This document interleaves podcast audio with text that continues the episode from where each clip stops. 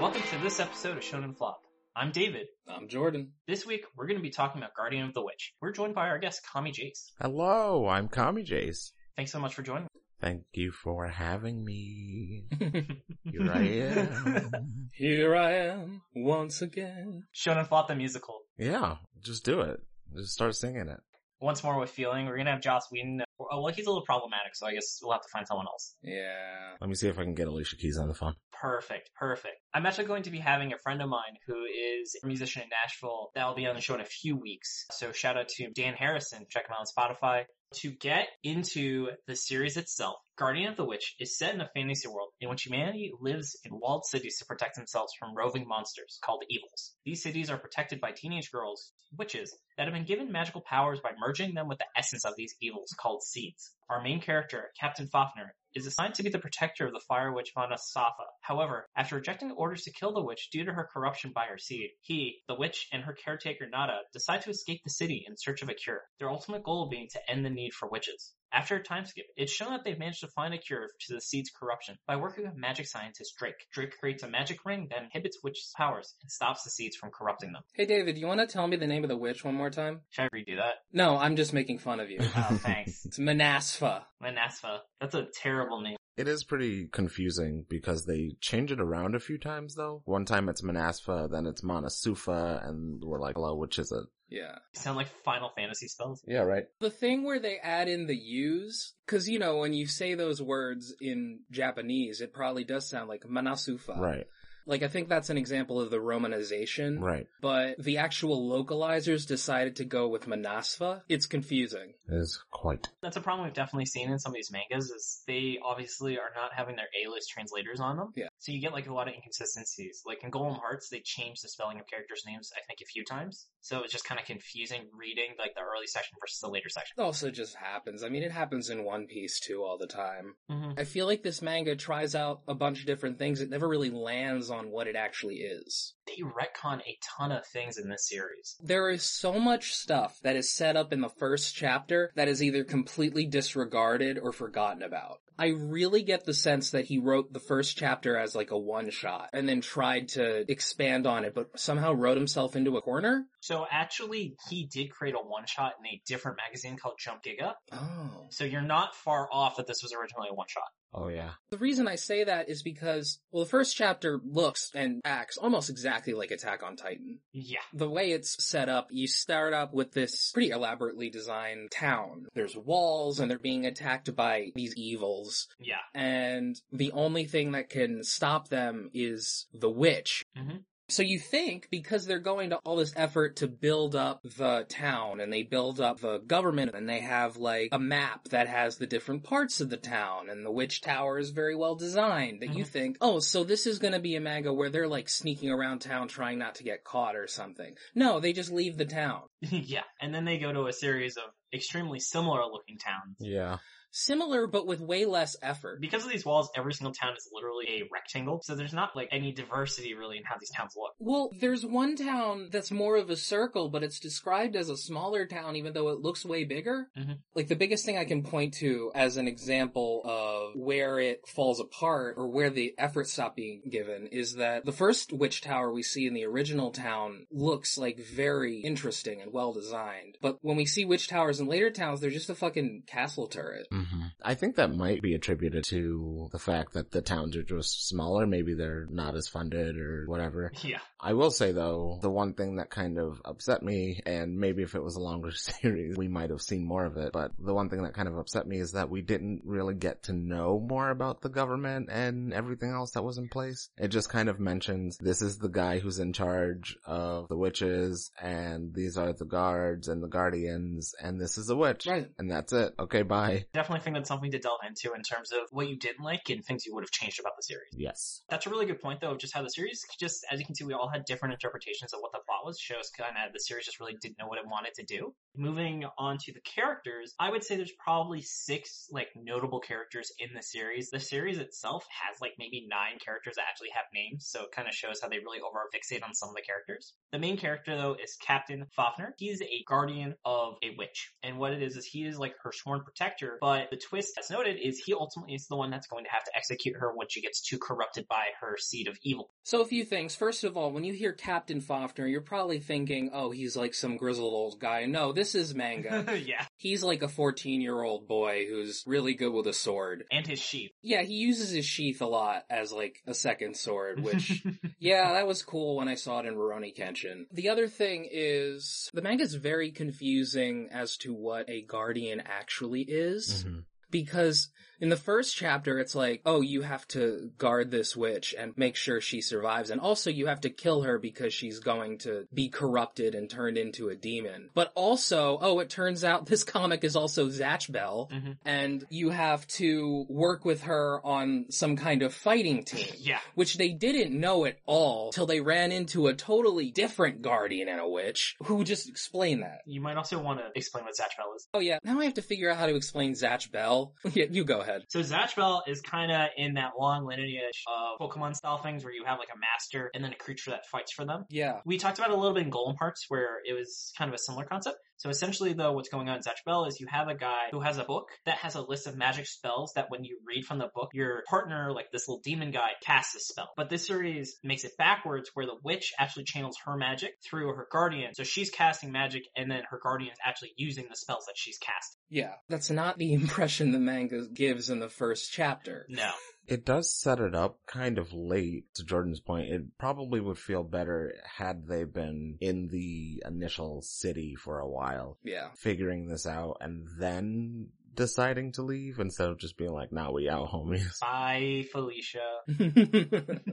So is there more you'd like to add besides him essentially being this young captain that apparently is completely unaware of one of the core fundamentals of how the series works? See, the problem is that when I say the main character is an anime young boy who's good with a sword, I think you can immediately figure out what his personality is. Yeah. He's the Naruto theme, if I can put it that way. He's like, wants to be the greatest, wants to be the change in the world, but also is a child. Mm-hmm. Like, cool.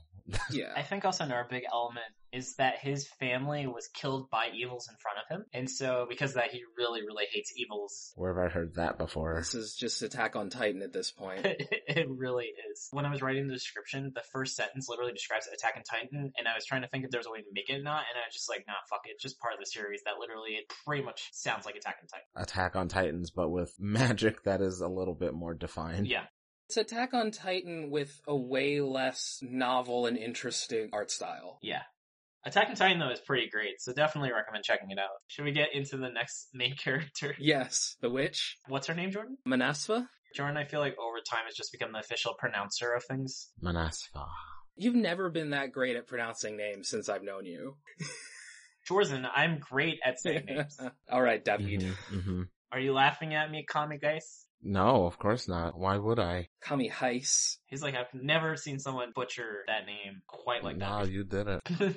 We're having fun here. Anyway, Jordan, like, give us the laydown on the other main character. Manasva, she's kind of a put upon girl. She has like two pigtails and she's I'm blanking on how to describe her because there's just not much to these characters if you can't tell. She's sort of uh so one of the big issues with this manga is how it treats women in terms of they are people who are meant to suffer and Mhm. Manasva is absolutely an example of that. Like when it's revealed that Fafner has to kill her, she's like, yeah, no, I know that. You should probably kill me. Honestly. She hates witches, so she hates herself. Mhm. She thinks it's best if she died. hmm No more witches ever. Fafner, like, his dream is to remove all witches. So, like, they make a deal where they're like, oh, you will be the last ever witch. Yeah. And to the point that it treats women kind of uh, weird and not good. The large reason that they kind of come together is not because she's like, oh yeah, you know, I don't like witches either. Let's go. Yay. It's more like, I want to make your dream come true, guy. So let's do this. I like what you're saying. Me, just a witch. You, the guy. Let's do it. There's a moment later where she almost explicitly says that, and I got so angry. oh man. So there's a point where she's talking to, to this one witch who has an eye patch. And just so you guys know which witch I'm talking about, which witch is this? which witch is which? Where she's like, uh, no, you don't have to die. And I know that because my guardian sees me as a normal girl, which means that you're a normal girl too. And it's just like, it just feels like, so the only will to live that you have is that your guardian thinks you're not a freak. Yeah. It might have felt better had there have been any non-male guardians in the manga at all, but they're all dudes. So it feels kind of like, oh, I have to get this validation from the guy with the sword for me to not feel like a tool. Oh, so much. By the way, they use that word too much for my own comfort. Um, yeah.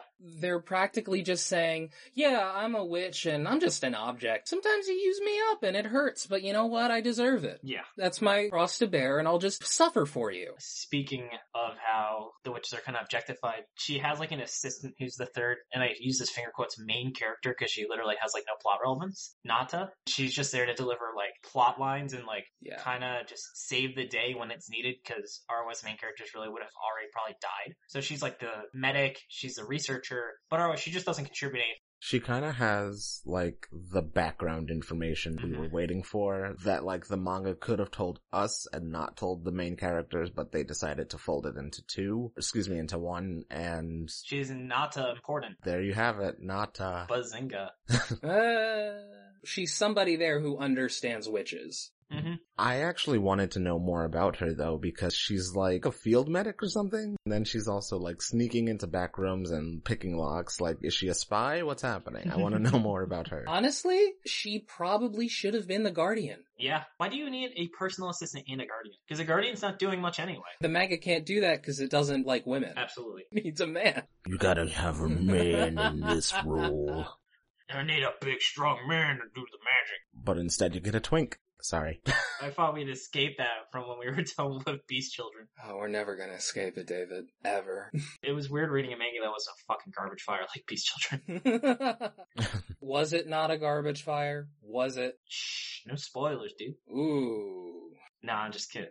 To continue on to the characters, Kami Jace, we like to talk about Drake. You mean Dr. Abe Lincoln? yeah, of course. Thanks for reading my mind. This was maybe my favorite. Dr. Abe Lincoln, aka Drake Mardok. Drakeham Lincoln. Drake Drakeham Lincoln. So Drake is everything I like about most kind of characters of this caliber. He kind of shows up randomly in my opinion, and he has these really cool syringes can kill the evils, which is also really cool. You know, we never go into more mm-hmm. detail on that either, but that's okay. Basically just a little bit of a plot device. He kind of advances the story based on both the main character's skills and how to apply them and use them and be better fighters and all that he has that kind of book smart archetype that is present in all anime and manga, which is like this kind of sleepy eyed, vacant stare, but also smart and also somehow strong at the same time. His cane doubles as a sword, which I always love. That is something you can put in any kind of media ever, and I'll be like, great, great idea. Perfect idea, never been done before. I, I'm sure. I've never seen that before.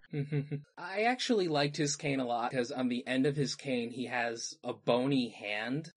like just like the bones of a hand, and so when he pulls out his sword, it's like he's shaking hands with it. It was really cool. He also goes into kind of how the guardians can harness magic as well, Mhm. using these kind of little seeds that I guess you get from plants, I think. So my big issue with his design, his design kind of hammers home how these witches are not viewed as human beings. Right. Around his neck, I don't know if they directly say it, but it's pretty heavily implied that he has the skull of his witch that he loved, Mhm. which implies that the bone on the hilt of his cane sword is his lover's hand. It just feels so fucked up.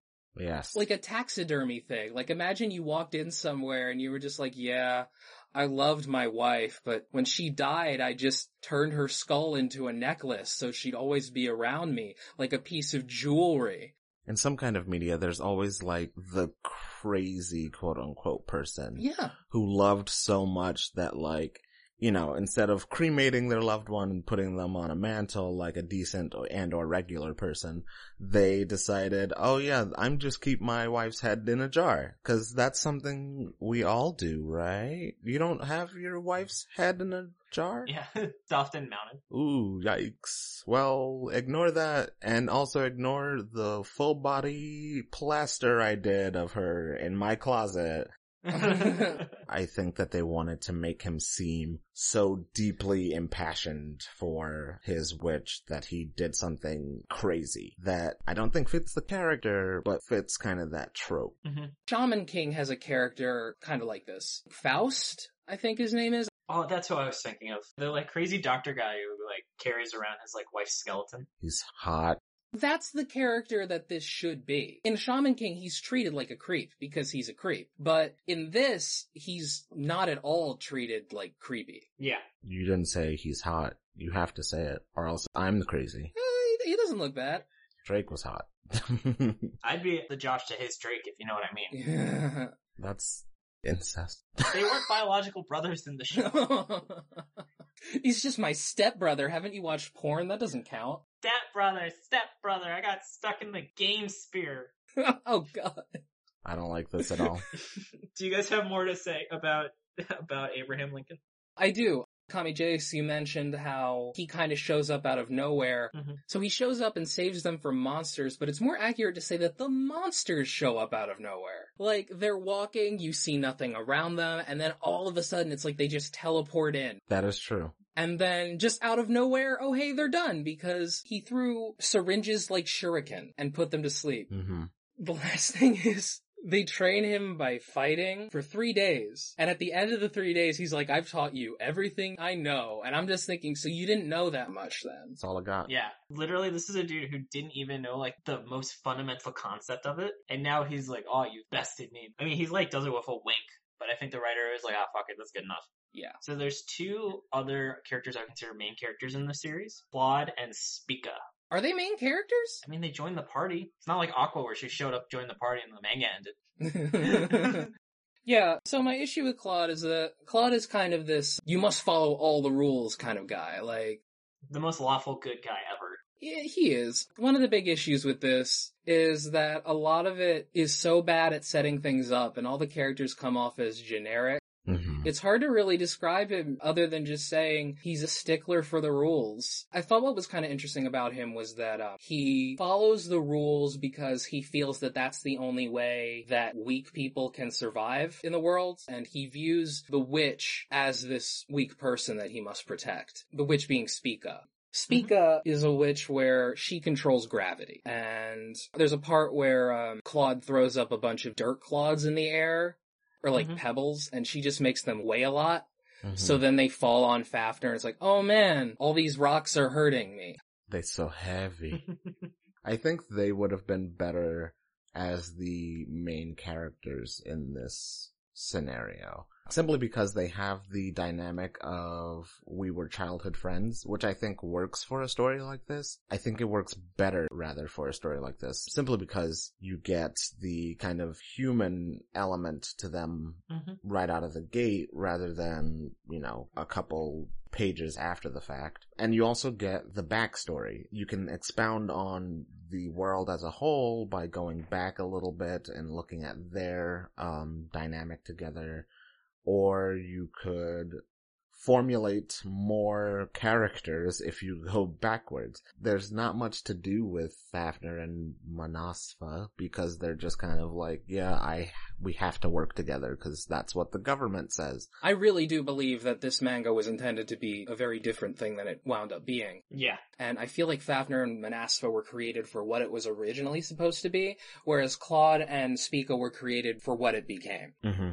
That's a good thought. To get into the author, the creator of the series, his name was Asahi Sakano. So he was the assistant for Yuki Tabata, who made Black Clover, which is a really popular series that's actually running in Shonen Jump right now and has an anime that's been going on for a few years. So it's interesting having our connection of a series like Zipman, where they were kind of the protege of a much more famous and popular manga creator. Guardian of the Witch originally premiered as a one-shot pilot in Jump Giga, a different magazine, but unfortunately I couldn't find a translation of it anywhere. Also made a short series called Kuno no Shinobi and a three-chapter series called Fire Beast Alan. Fire Beast Alan? Hey, what's up? I'm a fire beast. My name's Allen. Hey, what's up guys? I turn into fire. I'm like a beast or something. Oh, I'm a water beast, Jeremy. What's up? yeah. Oh, it's Wind Beast Tyler coming through.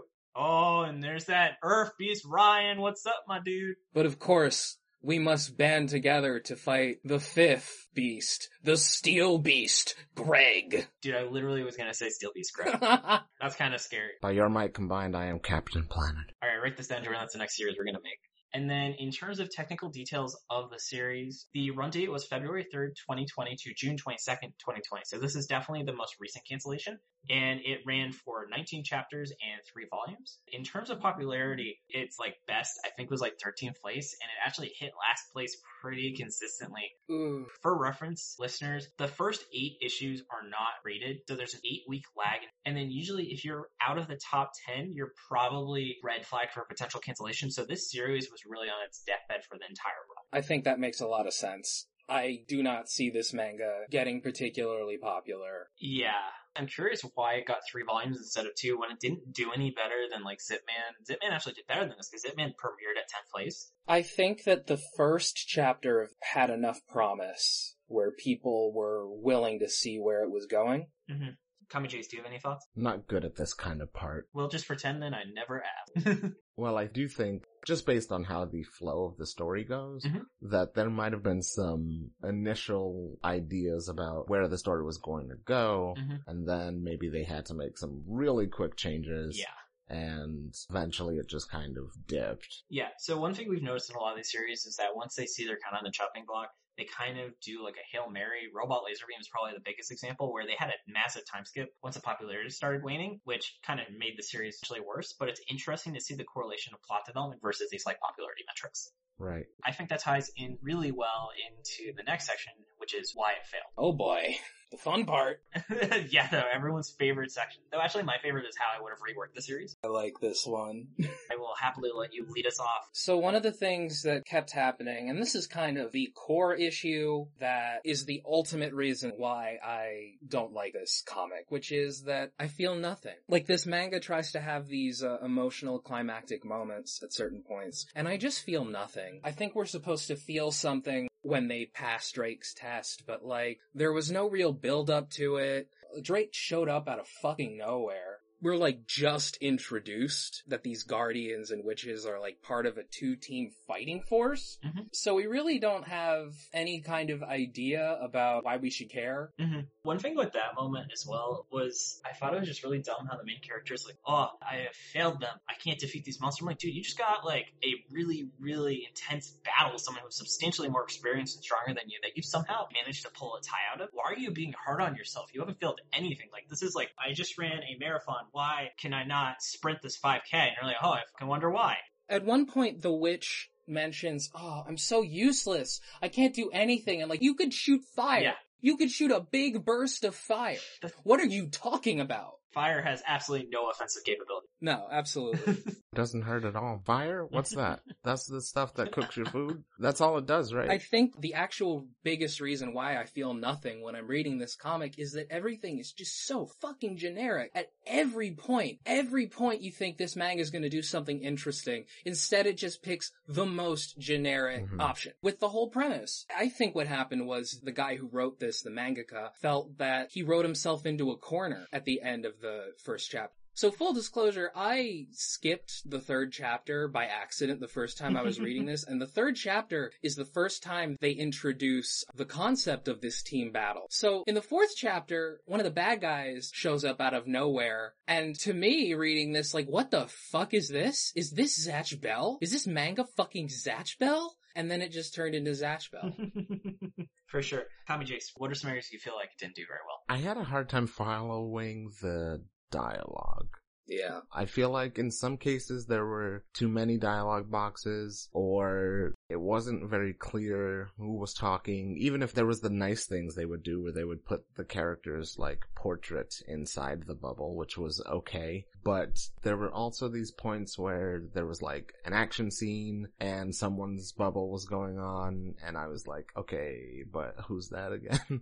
like, which one's talking? I guess stylistically I had an issue, I guess, with just how the mangaka decided to set up the squares. Absolutely. Which brings into another huge issue. What you Mhm. just mentioned where it's like there's a thought bubble and then they just have a little stylized face of the person saying it or thinking it drove me fucking crazy. sure. Because it's just the laziest way you can display dialogue ever. Yeah. There are a lot of pages towards, not even towards the end. It starts like pretty early on after the first chapter. The first chapter, the author clearly put a lot of effort into the art and then just never put even remotely that same amount of effort into the art after it. Like there are so many pages where all of the drawing is just, you might see a character from behind. One of the panels is all black with like a white little gradient in the middle for no reason with just dialogue boxes around it Yeah. or there'll just be like shots of the sky with dialogue boxes. All these weird little tricks to avoid having to draw the character talking. and it drove me fucking insane. the author really like looked down at the readers. Like for instance, something I'll go into more is I think he's a better writer than he thinks he is, but he just really just had to had like no self esteem in his writing. Oh, so much. There was just so much like tell don't show. This little moment that stood out to me was literally the main character's reading a shopping list and you see him with bags and they still have an arrow saying, Oh, it's a shopping list. And I'm like, yeah, fucking no shit. He just said, Oh, this shopping list has a lot on it. And he's literally shopping. Yeah, they tried real hard. Dude, that reminds me, this manga has no idea how to tell a joke without over explaining the shit out of it. Was there humor in this? There was attempted humor. so they're facing off against the first guardian Yeah. Whose name is Gen or Jen or whatever. I, don't- I don't know. And at one point, Manasfa calls him, I don't like you. You're just a shorty with an undercut. And then there's an arrow that points to him saying, shorty with undercut. And then Fafner says, wow, her insult was just describing him. I guess she must be angry. And it's like, I get it. I get the joke. I can see that he's short and he has an undercut. It's right there. That character also brings me into one of my other big issues with this comic that we touched on earlier. This manga hates women. Yeah. And nowhere is it more evident than the fact that this guy's guardian Ruri, her power is that she hurts herself in order to summon, like, steel weapons for Jet. So there's literally a point where she makes herself get into an Iron Maiden torture device Which they call, by the way, the Steel Maiden. yeah, because she has power over steel. Yeah, that's totally different. So she gets in a torture chamber and Jen straight up says, yup, it utilizes her pain and transforms it into stronger magic. Dude, why did you write that? It's basically just the power that women have are to suffer. And through their suffering and endurance, they make the men stronger. And it's so heavily gendered. Like they call it a witch. You mentioned it before, uh, Kami Jace, like the witches are always women and the guardians are always boys Yeah, thanks for that. a witch is just a tool. You just use it till you throw it away. And the guys always refer to them as tools or weapons. Yeah, it's crazy. You literally compares it to like a sword. Where it's like a sword gets rusty, throw it away, a witch, you know, gets burnt out, Mhm. you execute her. It's just how it is. This really doesn't jive at all with how the guardian witch relationship had been set up until this point. It seems to be that a guardian is a guardian who somewhat cares about the witch, and apparently the witch's power is necessary to keep a town safe, but he's just going around using her power. Is he even in the town where he's supposed to be? The metal guy, he was like a or higher guardian witch pairing. Yeah, Or they like imported him from a different city. Yeah. It's almost like this manga does a bad job at establishing things or explaining things. Oh god, yeah. They do make a point to try and say that the only reason the Guardian is the one who kills the witch is because of the special bond. Yeah. But then also we have a replacement one for you. So which is it? In the early chapter, they describe how you make a witch, which is that you inject a young girl with the seed of evils, which by the way, the evils play like no role in this. if you forget, because we described it so early on and it was so generic, Yeah. the evils are these monsters that are attacking the town and they're completely irrelevant to the plot in like any meaningful way. The implication that they take young girls and inject seeds into them.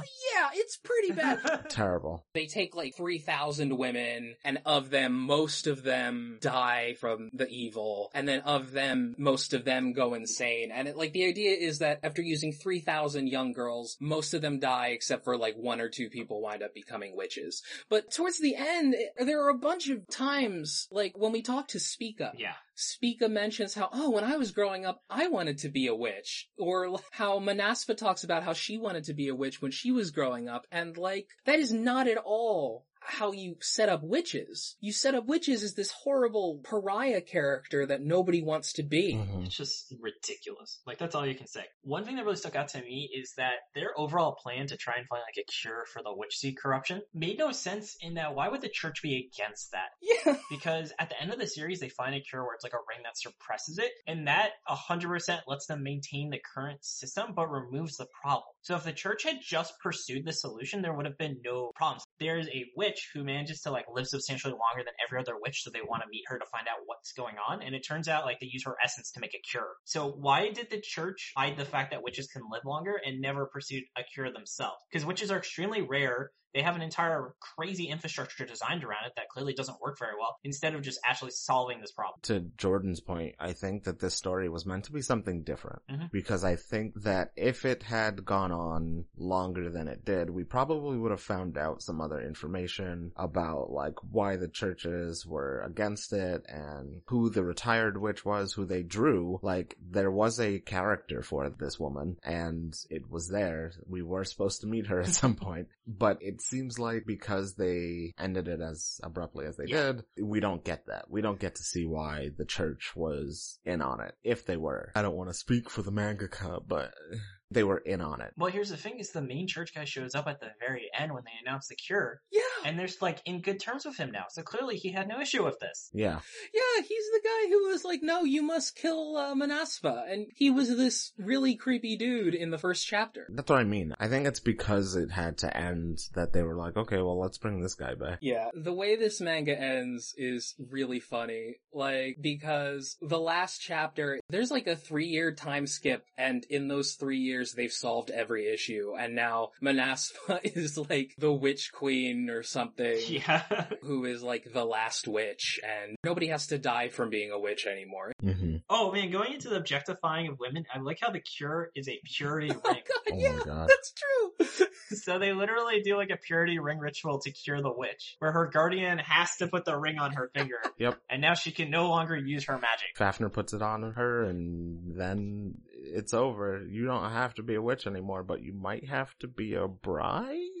If you want a guardian, you gotta put a ring on it. yeah. Don't be mad. There's something to the idea that the way these witch and guardian pairs were set up were meant to be some kind of inherent sort of relationship, at least implied. I mean, there's a reason why most of the witch guardian pairs we talk to in this have some kind of romance. Yeah. So the series felt like it was like a video game in that the main character seems to have like hit points, and as long as his hit points don't hit zero, he's completely unaffected by any of the actual attacks he's taking. Like he got impaled by like a bunch of spikes, but they were like, oh, he tanked the damage. So he literally has like absolutely no wounds on him despite being impaled. Yeah, well, he has armor, David. And there's literally a magic point system where the witch has like a meter that if the meter gets too high, she can't use magic anymore. Yeah, that's another thing they introduce about two thirds through the manga and suddenly becomes very important. Mhm. It does the thing that you've mentioned before where it runs on a stamina system. I was about to say, yeah, our favorite term, stamina, where I can't think of anything creative to make the fights interesting, so I'll add a useless metric saying, oh, they're in danger of hitting this metric, so this fight will no longer be in their favor. Yeah, now she's tired. hmm Uh oh, she collapsed now. That's the biggest issue. It's so generic. I feel nothing. Why don't we shift gears into what it did well? So I'll knock things out. I actually think the chef's kiss for the series, I want to actually give to the initial color page. That was like heads and above, better than I was expecting art wise, like really good use of color, just well composition. And that just set the bar way too high for what I expected the art to be. Yeah. which the series t- did not follow. But that definitely was like actually of very high quality and not just like good for what it was. I have some good things to say about that first chapter. I really do. I think there is some good stuff there. Mhm. I think the first chapter sets up an interesting kind of this guardian has to kill this witch, and I think the art in the first chapter is, well, first of all, way better than it becomes. The characters are drawn way better. There are way more interesting shots and way more interesting angles. The background characters are drawn in a way that makes them look like people. There's backgrounds everywhere. Like Mhm. even the design for the tower in which the witch is held is this really interesting structure. It looks like they combined a bunch of different houses together into this strange tower structure. And that kind of attention to detail or creativity does not show up anywhere else. That's the thing though, is like, if I rebooted this, I would have let him keep drawing it. Because he clearly can draw to a, like, good enough quality. Unlike, say, like, Golem Hearts, where I would have said they needed to find new artists, because he just isn't that talented. When I went from Beast Children to first chapter of Guardian of the Witch, I mean, I'm pretty sure I sent you a message going like, man, I'm so glad we're doing a manga with good art. And then you read the second chapter. yeah, I was just like, oh man.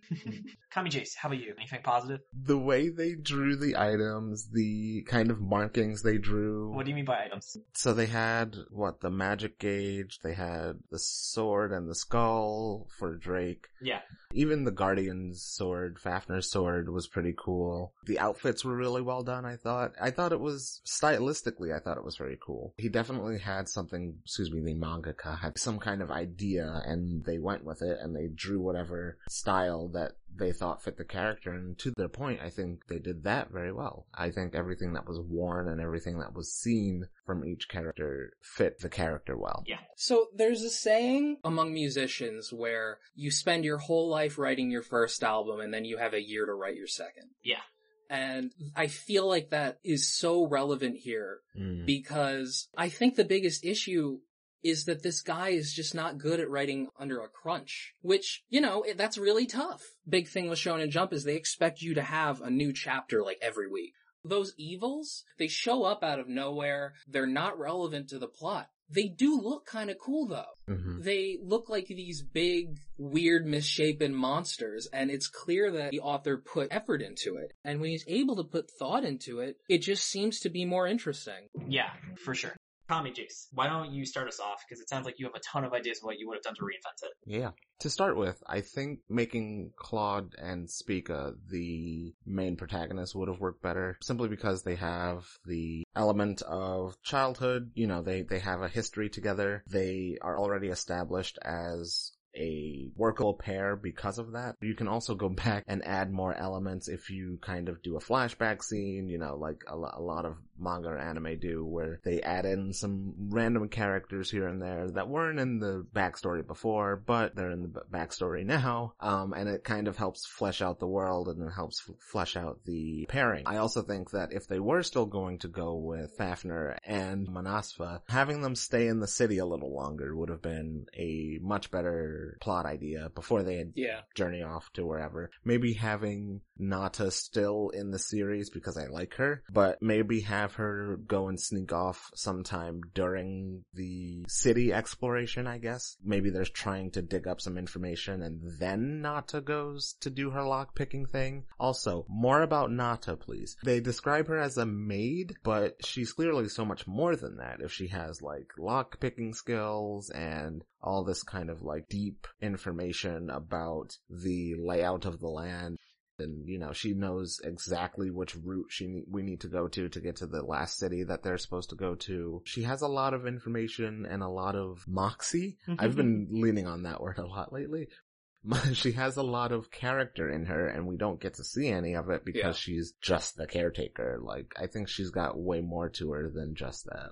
Mhm. And she would have made a good guardian. She has agency and a level of confidence and determination that definitely no other female character has in this. She seems like a liaison between the church and the witches. She seems to be the caretaker because she's also reporting back to the rector, I think they called them, which is a weird name. You know, they introduced the idea of artifacts kind of early on, and one of the artifacts is the ability to record people with a ring. which I thought was the stupidest thing ever. You just totally reminded me that there's a moment in the first chapter where somebody hands Fafner a, a ring that has the ability to play video, Yeah.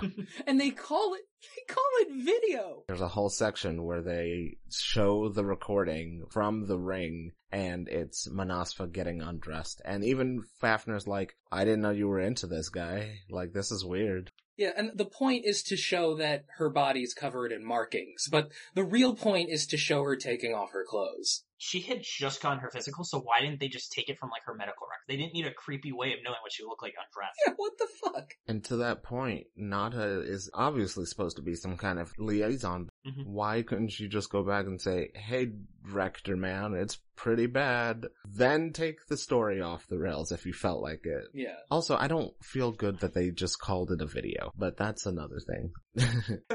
Here's another thing. Why did they have to hide from Manasfa that Fafner has to kill her? She knows she has to be killed. Nata knows she has to be killed. They're both totally fine with it. yeah.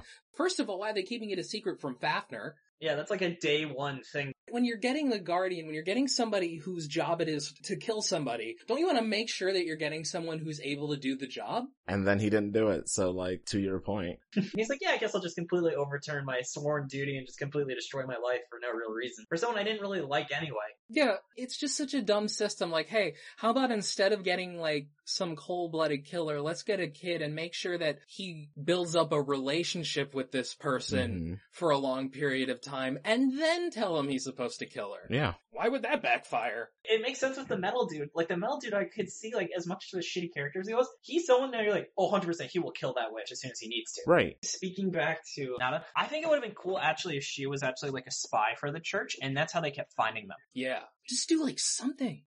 I guess the last thing I would do is just make sure there's a clear enemy because there really isn't one in this. It- we feel like the enemy is the church because that's who they're avoiding in the 1st Mhm. place, but then they just kind of throw antagonists at the protagonist instead. It's just like, here's some bad ones, beat them up, maybe they're good, we'll find out later, except we don't. Here's a, a bad guy, he's got a top hat on, he's a real baddie, you know he's a baddie. Oh, I know you think he's oh, a baddie. Oh man, we're gonna get some Kami Jace ex Drake fanfiction.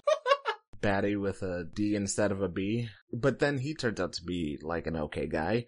And then you get to the last people and like, yeah, you fight them for a while. Yeah. Come to resolutions over punching each other. But then they're good guys. And then the bad guy in that one actually was the church. So then it's like, okay, that, that confirms my suspicions there. And then it ends.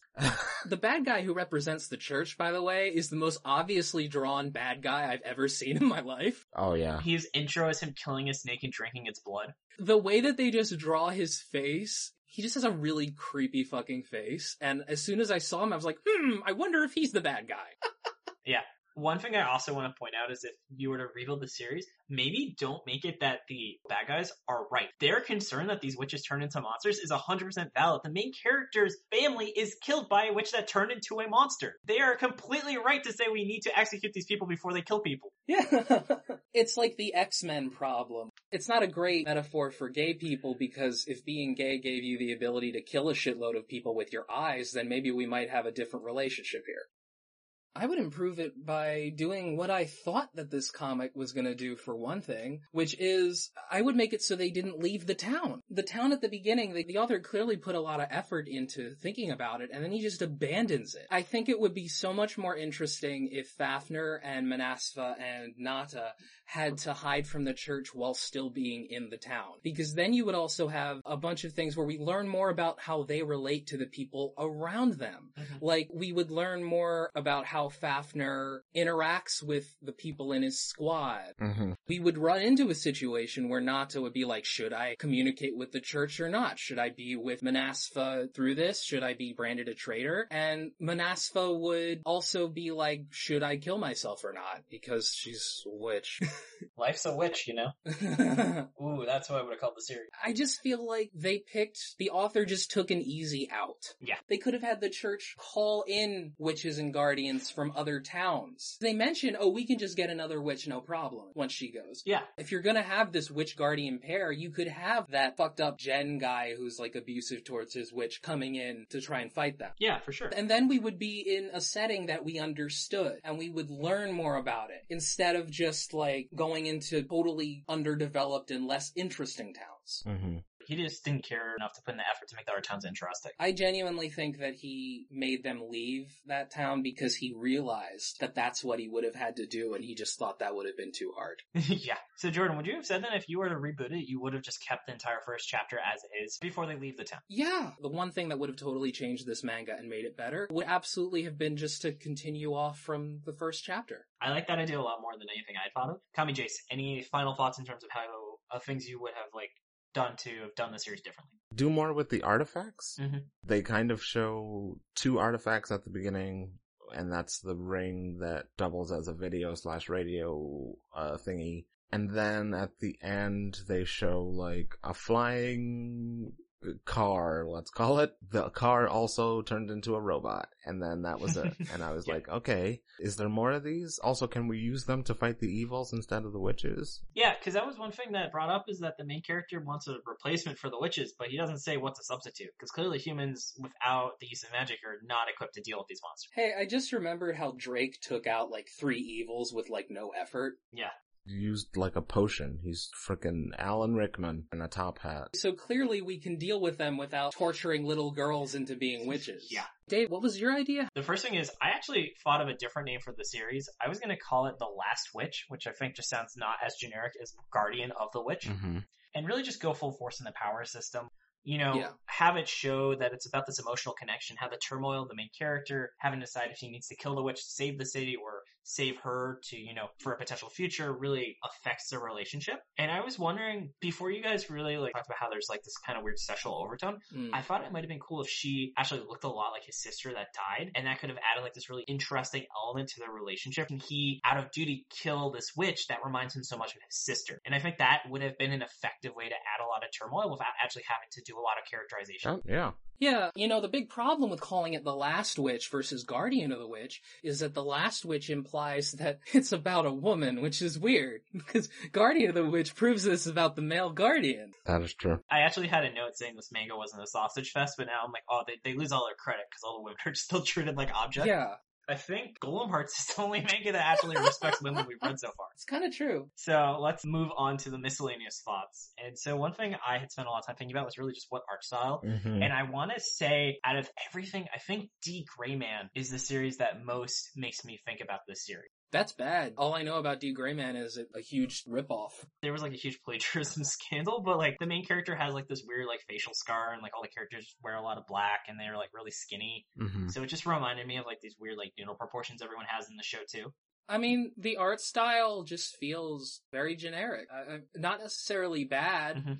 If I tell you to think of a shonen protagonist, you'll probably think of somebody who looks like Faf. Yeah. It's not like One Piece where like obviously that's a very uh, specific stylized thing. One thing also I thought that was cool is, did you notice the map is literally of like England when she says they have to go to seven villages? no. And they even show the like Ireland, North Ireland border because apparently that's, I guess, still a complicated political situation in this series. I had no idea.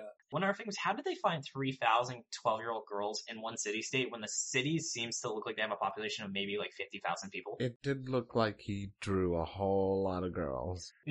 Yeah. Also, that scene was super jarring because it was like a whole lot of girls, but also they were like 12 and also most of them dead. Yep. That was a choice. You did not have to draw that, but you did.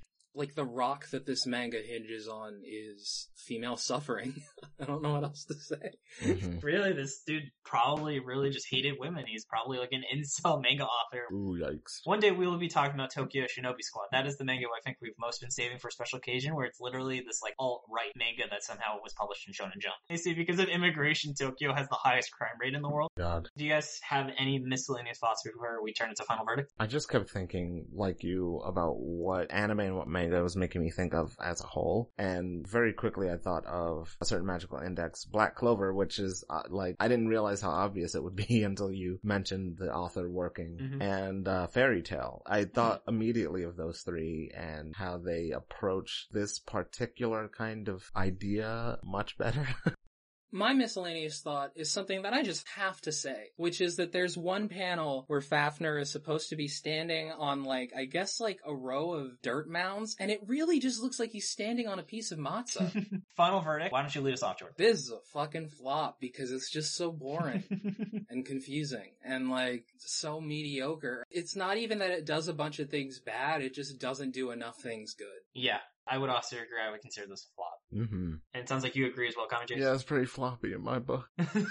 so the thought I have on it is I feel like this is the bad series that every writer has to get out of their system to make something better. Mm. Because I think really if the author had someone that was like, no, that's dumb, no, that's dumb, do this, do this, they would have really made an interesting series, but they just didn't have that person. It's like George Lucas with the original trilogy where he had like a lot of really great ideas and a ton of shitty ideas. And there were people helping him only keep the good. And this writer needed someone like that. The writer, he just kept abandoning everything before he was able to really flesh it out. Yeah, things seem very unfinished. I would probably attribute it to time crunch. Exactly. So the last two parts of this is just how would you guys describe the series in six words? Has potential, still falls pretty short. Zatch Bell, but even more boring. Kill all witches, comma, I mean safe. I like that because it reminds me of Lionel Hutz from uh, The Simpsons, where it's like, kill all witches, no, save. So for the last little bit before we do our sign offs and shout outs, Jordan, how does this compare to our current champion of Shonen Flop, Robot Laser? Not better than Robot Laser Beam. All right, well there you go, guys. Anything else you want to add to that comparison? It's not better than Zip Man. It's not better than Golem Hearts. I think it's the second worst manga we've read next to uh, Beast Children. It's definitely better than Beast Children. Jeez, but you wouldn't call this a certified flop. Not like Beast Children, no. This one's more just boring. Yeah. I'm not shocked that this was in Shonen Jump. Mhm. I'm shocked that Beast Children was in Shonen Jump. So with that in mind, guys, since the series was a flop, what would you recommend to the audience to check out instead of reading Guardian? I think if you are looking for a kind of manga where it's like there's sort of a team and it's like a fighting tournament type thing that they never really got going in this manga, but like kind of more of that situation, I would Mhm. recommend Shaman King. I went back and started reading it a little bit Mhm. and it holds up well enough. I respect that. How about you, Kami Jace? So I don't read a lot of manga, but I mentioned a certain magical index. Um, I Mhm. would definitely go for that simply because, first of all, it's a little bit more modern and I seem to like the kind of science versus magic kind of angle it takes. So if you're into that, there's also a lot of spin-offs that kind of expand on the lore of the entire like universe they're trying to build. So there's Mhm. a certain magical index and a certain scientific railgun and then there's a third spin-off that I cannot remember, but um it is really good. It kind of takes the same angle of like young teenagers are saving the world for some reason. It's pretty good. That's cool. And then for me, I would recommend Lucifer and the Biscuit Hammer. That's one of my favorite mangas that never got an anime adaptation. I think it was one of the series that's made me cry. And if you want an example of like this kind of like action partner manga that has extremely strong writing, I definitely would recommend checking it out. I've never even heard of that. Wow. They were trying to make an anime adaptation, but I think it was like there was a fight over the soundtrack because they wanted the people that did the soundtrack to Fooly Cooly to do it and they couldn't get them together. So it was like that or bust. Next, let's move to the last section, which is just shoutouts and sign off. First of all, I want to give props to Jordan for making the awesome theme song that was at the start of this episode. I also want to give props to my friend Aaliyah Gestel for making the episode's cover. You can find her on Instagram at, at Aaliyah Gestel, and be sure to check out her stickers for sale. They are super dope. I also want to give a thanks to Nigel Francis for commissioning this episode's art. Kami Jace, thank you so much for joining us. Yeah, thanks so much for coming on. Thank you for having me. And then are there any projects you're working on that you'd like to give a uh, shout out to? Yes. So I host the Weekly Cooldown podcast. Uh, it is a video game podcast. You might have heard it been shout out here before. Mhm. You should give it a listen. We talk about video game news. We get to know some nerd, certified nerd, like stamped USDA nerd. And we get to know the gaming news of the week. We get to know the guest and it's a lot of fun. Episodes are every Friday. And if you pay close attention to it, you might find a feed drop for another project I'm working on. Details TBD. Ooh. And then where can they find you? I am on Twitter at CommieJace Gaming, or you can find the weekly cooldown on Twitter as well at WK Cooldown. Awesome. And then I heard your uh you hit your hundredth episode and you had a really cool guest on that one. Yeah, I don't know who that guy was though. I like picked him up off the street. Yeah, his name's David or something. Ah, that fucking David guy. All right. And then just for some general shout outs. First, I want to give a shout out to my friend Mike McNulty. I look forward to some awesome art coming from him. And he wanted me to say this verbatim. These days, he's mostly doing continuous line drawings with funny stuff written next to them. You can find him on Instagram at McNult underscore. That is McNult and an underscore. He wants the regular McNult handle, but some dude named Peter claimed it. Despite having zero posts, the real McNult has no idea what the hell this Peter is doing with that username. He tried reaching out to him, but has had no luck. The real McNult uses this frustration to fuel his art, which once again you can find on Instagram at, at McNult underscore. I love that guy. And then the next one is I want to give a shout out to my friend Randy and Alex. They have a podcast, The Magic Conch. It's time for What's that? Oh, the magic conch. podcast. Magic conch? You mean like this? Welcome to another episode of the Magic Conch, the show where Randy and I sit on our asses and talk about absolutely Nothing. the show has spoken. And then I want to give a shout out to my friends at Manhattan Physical Therapy. They're super awesome. I got into a bike crash and they really helped me heal up a lot, gave me a lot of really cool services uh, out of the kindness of their hearts. So I just wanted to kind of give back a little bit Aw. and just say, if you're suffering from aches and pains, trying to get back into running or working and not sure where to start, we have the answer. Check out Manhattan Physical Therapy. Their team of specialists will make sure you're taken care of from day one. They're all about results, making you achieve your goals. And if you can't make it to New York City, they do virtual treatments as well. And you can find them at manhattanptandpain.com. That's manhattanptandpain.com. And make sure to let them know who sent you. So that would be me, David, from the Shonen Flop podcast.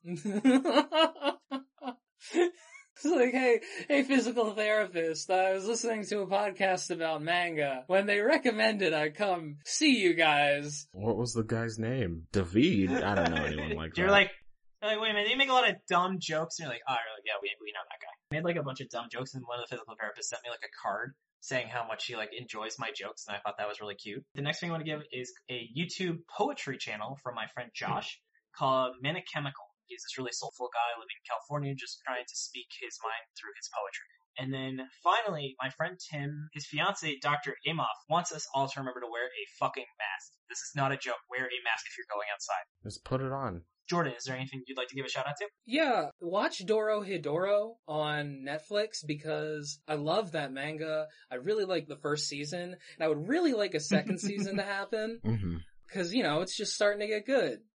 It's a CG anime, but it's like the best that that CG anime has ever looked. Mhm. So I def recommend it. Thanks so much for joining us. You can find Shonen Flop on Facebook and Twitter at Shonen Flopcast and our website, shonenflop.com. We're also on Spotify and iTunes, and if you can rate and subscribe, that really helps us a lot and helps us move forward on the ranking. This has been David, This has been Jordan. And this has been Kami Jace. and you've been listening to Shonen Flop. Keep on flopping, floppers. Yes, son.